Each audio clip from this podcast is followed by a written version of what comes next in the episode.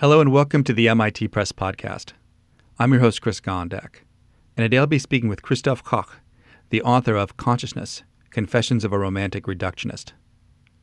Christof Koch is professor of biology and of engineering at the California Institute of Technology and chief scientific officer of the Allen Institute for Brain Science in Seattle. He's the author of The Quest for Consciousness and other books. Christof Koch, thanks so much for being on the MIT Press podcast today. My pleasure, Chris. You know, this book is a study about consciousness, but it's also part of your life story. And one of the main parts of it is your relationship with the late Nobel Prize winner, Francis Crick. Could you talk a little bit about him and what he meant to your life? Well, so at the time when I met him, he was roughly 60 and he had just, quote, retired and he made this move. He made a physical move and an uh, intellectual move. He physically moved. He retired from the MRC in England we had done all of his groundbreaking work in including discovering the structure of the helix of uh, DNA, and for which he got together with Jim Watson's Nobel Prize. So he moved from uh, London in the old world to La Jolla, just south of the Mexican border, uh, north of the Mexican border, in um, at, to the Salk Institute. At the same time, he shifted his intellectual interest from molecular biology, which he helped to formulate, to neuroscience, to neurobiology. And so that's when I met him. And from very early on, he had an interest, a deep abiding interest in consciousness. And he'd always argued that the entire community of neuroscience neglected the fact that the brain actually produces consciousness. The brain is not only a physical device, you can probe it with electrodes and with scanners and with dyes and things like that, but it actually generates consciousness day in, day out. And if we didn't, uh, if we neglected that, we would neglect sort of the central fact of our existence. And so, from very early on, he had this interest in um, in consciousness. He was, to me, was sort of like a mentor and a father figure. I developed a very close relationship with him for over 17 years. We published roughly 20 books, uh, 20 papers, and and chapters in in um, in books together. He was a very intense man, but he loved sort of sparring. He loved his way of, of generating ideas was to, to read enormous amount of material and then to discuss it and to constantly generate new ideas, many of which were crazy, many of which were duds, but some were, were true gems. You know, this question about how the materiality of the brain can produce consciousness is starting to get much more attention from the scientific community. But as you point out in the book, the philosophical community has been spending some time thinking about this for quite a while. And I think in the philosophy community, this is what's referred to as the hard problem. Am I right? Yeah, so that's convention, or that's uh, how it's often referred to. I mean, the, the mind-body problem is as ancient as Western thought, right? It started with Aristotle, who sort of first systematically thought about it. But for the past 2,000 years, it was only the domain of armchair philosophizing, right? You could speculate about it. But over the last 100 years, particularly with the development of, of clinical sciences, and over the last 30 to 40 years, the development of neuroscience and also the development of magnetic scanner, which allows us to peer inside the human brain as it's working, has really produced this shift that, that we can now not just speculate, but we can actually begin to test. We can move from, from pure speculation to scientific, to scientific hypothesis building and testing. So it's really changed uh, dramatically over the last 30 years. Was this a question of consciousness something that you were always striving to study for in your scientific career? Or was there something that happened in your life that made you think, okay, I want to study consciousness? Well, before the event, you were moderately interested in it, and then after the event, you became very interested in it. Well, I had a, I have a minor in. Um, I got my degree in, in, my PhD in physics in Germany, but I also had a minor in philosophy. I was always interested in philosophy. But what really prompted me was an event long time ago. I was teaching in Woods Hole on on in Massachusetts, in the summer many years ago, and I had the, developed this toothache. And then you know you you've taken aspirin, the, the the tooth pounds, you know, and you're you're lying in bed and you're trying to distract yourself, and you think about it. Why does it hurt? So that you know, there's a medical explanation. It hurts because you know the, the, the tooth, the nerve in the tooth gets stimulated, and it and you know the the, the nerve goes. It's part of the trigeminous nerve that ultimately ends up in the in the spinal cord that, that relays its information to the brain proper. So ultimately, what happens if I have a toothache? Some nerve cells discharge electricity. They they generate these electrical activity ultimately means some ions are sloshing around, some sodium, potassium, calcium ions are sloshing around in one part of my brain, and somehow, almost miraculously, I mean, it, it feels a little bit like you find this brass bottle and then you rub it and a genie appears. Because what happens somewhat is this transformation from electrical activity in my head, but then it transforms into these subjective feelings. And in a different part of my brain, if neurons fire, I will have experience pleasure, or I see a red sunset, or I smell mom's apple pie. Where's the difference? And fundamentally, if you think about it, it's it's this this problem. On the one hand, it's the physics of my brain. My brain belongs to the world, just like any other object belongs to the world. And there's a physics of it, and there are electrons that move about, and ions, etc. On the other hand, it's a world of feelings, and it's very unclear how those two relate. We know those two relate because if you you know if you have a stroke or if a strong blow to the head demonstrates very dramatically that there's this link between the brain, um, you know, the brain and my mind, not not the liver as the mind thought, not the heart as the Greek thought, but it's the brain that generates the mind. But what is the exact nature of the relationship and how can this physical system give rise to consciousness? And you can think, for example, of my iPhone. My iPhone, there are also electrons that are flowing. They flow onto the gates of a transistor rather than onto the synapse of a neuron. And switching goes on. There's also physical activity going on, but nobody, at least right now, believes that this phone feels conscious, that my iPhone feels like something.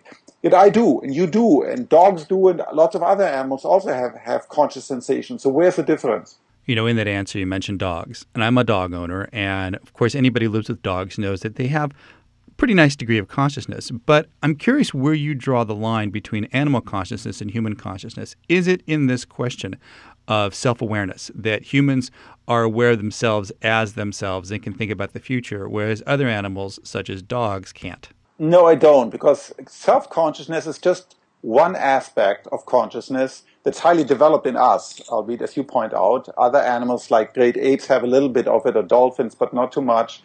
And dogs don't really have too much of it at all. I mean, my dog never lies there and says, hmm, I'm a dog, and, and I worry about the funny wag of my tail. It doesn't look right right? And or my dog doesn't wonder what's going to happen this weekend. My dog is in the here and now. But very often you're also here in the now. If you run on a bike through busy traffic, if you're a climber, so I'm a rock climber, if you're on a on a on the dangerous climb, you're all out there. You're out on the wall. You're highly highly aware of the the last protection. You're aware of the detailed texture and you know the grit, the granularity of the rock. You're aware of the sun. You're aware of the of the of the wind pulling you but but you're not really thinking, hmm, I should be doing my tax return right now, right? You're out there in the world, you're fully engaged with it. It's when you're making love, when you're running, when you're playing tennis, when you're watching an engaging movie. There's very little self uh, there's very little self consciousness. You're out there in the world, you're engaged with the world. Self consciousness is something that we some of us treasure, particularly intellectuals, and of course intellectuals tend to be the people who write the books about consciousness. So that's why we overemphasize it. And historically, we always, people love to believe that we're exceptional, that we are different from every, everything else in nature. And so they're always looking for things that make us exceptional. But every dog, uh, every animal is exceptional in its own way. We're exceptional because we have language, no question about it. We have a big brain. We don't have the biggest brain. The biggest brain that is dolphins and, you know, and whales and, and uh, elephants. We have language. We have certain things that we do better than, than other animals. So it's a continuum of consciousness.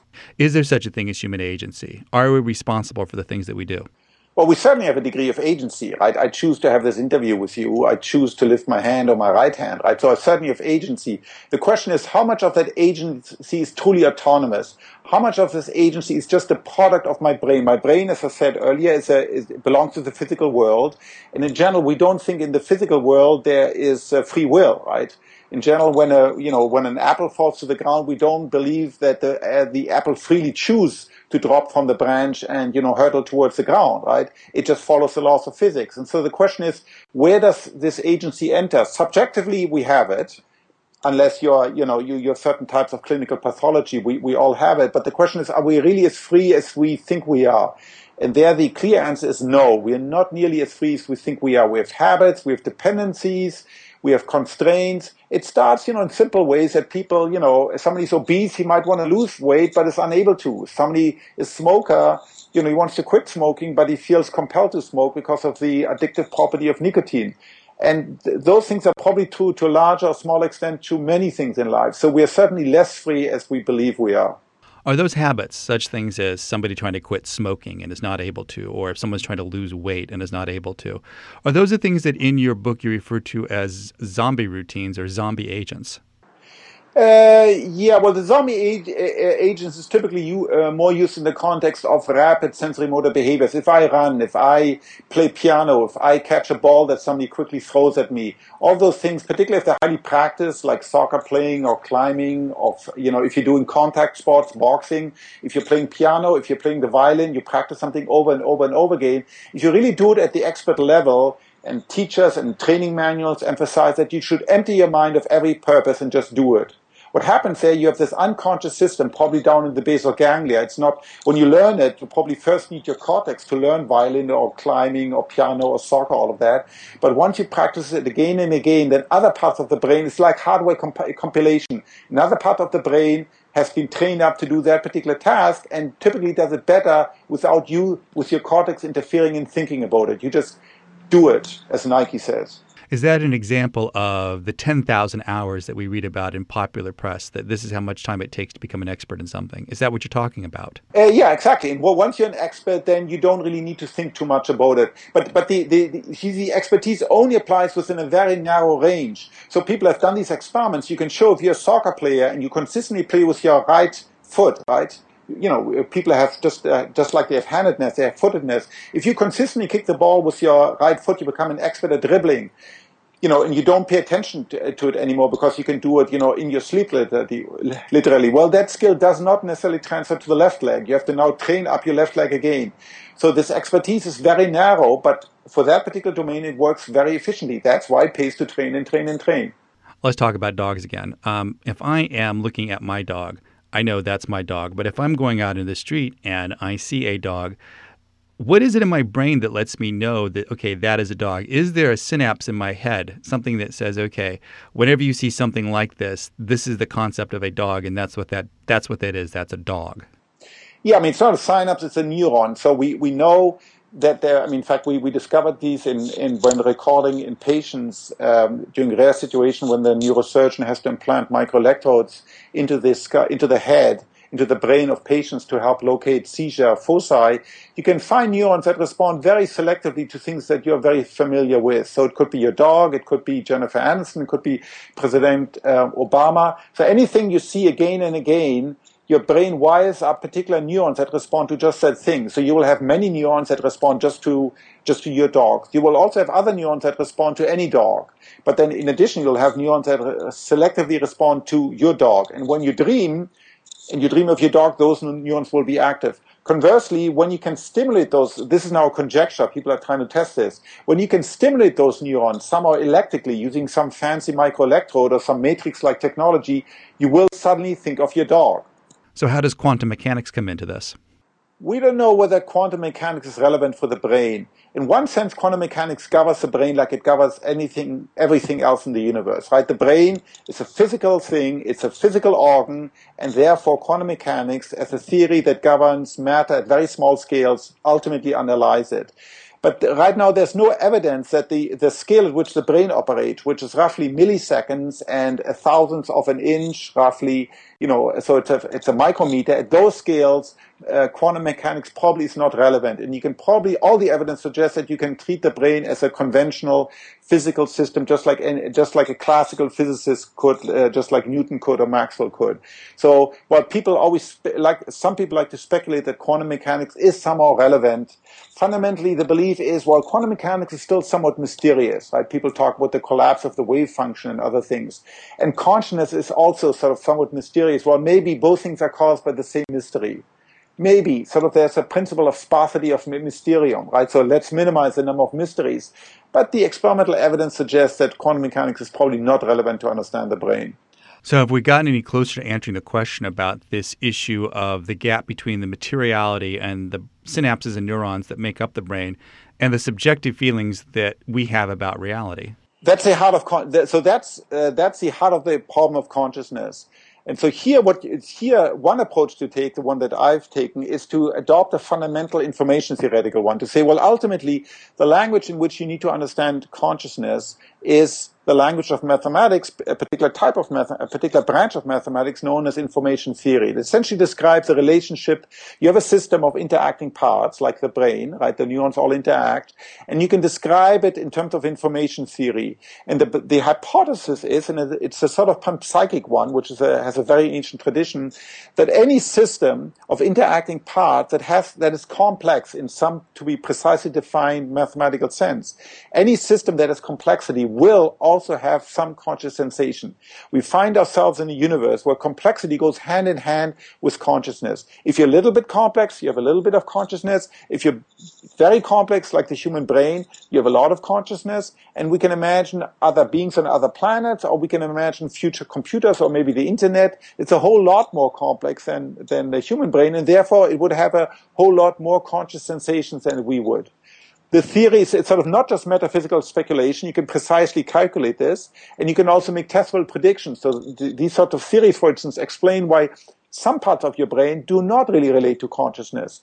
There's a little brain called the cerebellum that ironically, although uh, the, the cerebellum is a little brain, has actually 80% of the neurons. Most of your cells, roughly 80 billion in your head, are um, neurons that make up the cerebellum that's responsible for fine motor movement, for if you're a ballet dancer or for smooth execution of running and climbing and, and soaring and doing things like that. If you lose those neurons, you'll sort of develop slurred speech, you, you won't have a steady gait anymore, but your consciousness isn't impaired at all. So there we, we see that a particular part of the brain is not very complex, its wiring is relatively stereotypic, uh, stereotyped, it's more like a crystal, and that doesn't does not seem to generate consciousness. So the theory makes specific prediction. And ultimately, people are trying to use it to build a consciousometer. For example, to test in patients, like you might remember Terri Schiavo, the patient eight years ago in Florida, who was in, in, eh, in, in a vegetative state for many, many years. And there are roughly 10 to 20,000 of these patients, and you really like to test in each case, are they truly vegetative? That means they, are they truly not conscious, or is there some sort of flicker of consciousness that, that occasionally you can assay? So you like to build a conscious meter. These sorts of theories will allow you to do that. Christof Koch, the author of Consciousness, Confessions of a Romantic Reductionist, thanks so much for being on the MIT Press podcast today. It was my pleasure, Chris. For more information about this and other titles, please visit our website at mitpress.mit.edu. Don't forget you can like us on Facebook, www.facebook.com slash mitpress, or you can follow us on Twitter, where we are at MIT Press. Thanks for listening to this episode of the MIT Press Podcast. Copyright 2012, the MIT Press, all rights reserved.